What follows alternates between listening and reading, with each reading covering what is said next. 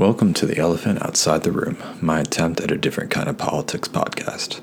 I think like a conservative, or at least I think I think like one. I take a conservative in a literal sense. Not that I agree with the angry right wing media.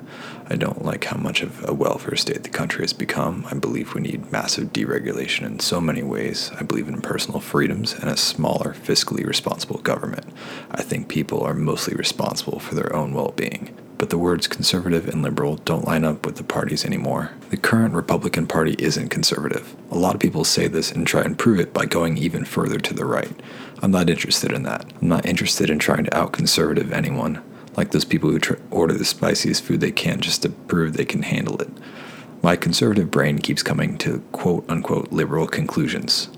A canvasser came to my door the other day to ask about a new bill to prevent discrimination against transgender people prevent bills from passing like the one that has caused so much of an issue in South Carolina. I said that I am against discrimination, but I think it's ridiculous that we need a law. It's ridiculous that anyone thought we needed a law in this country that is supposedly found on freedom about who can use what bathroom. Everyone should be going into the bathroom, doing their business in private, and leaving anyways. If someone causes a commotion or sexually assaults someone in a public restroom, it doesn't matter if their gender at birth matches the gender on the door, and it isn't it a lot more likely to cause a problem if someone with a beard goes into a women's restroom? It doesn't matter what sex they were born as.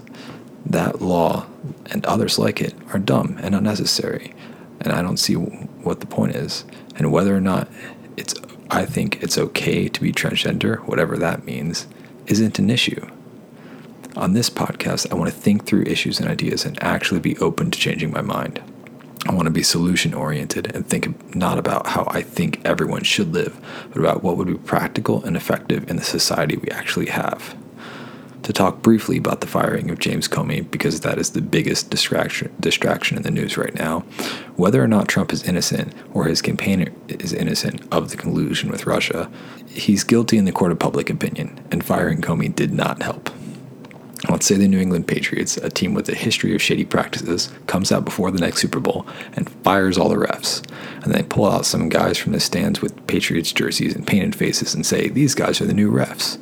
Maybe they would have won anyway, but there would forever be an asterisk next to their victory. Anyone who doesn't want to think that it was fair or deserved will have plenty of reason to believe it. As I was recording this, they appointed former FBI Director Robert Mueller as a special counsel to investigate Russia's interference in the presidential election. On the surface, this is a non controversial appointment. I hope Robert Mueller does a good job investigating and we can get back to talking about some other things like that health care bill that's supposedly going to pass soon. Thanks for listening, and I look forward to diving into issues more with you next time on The Elephant Outside the Room.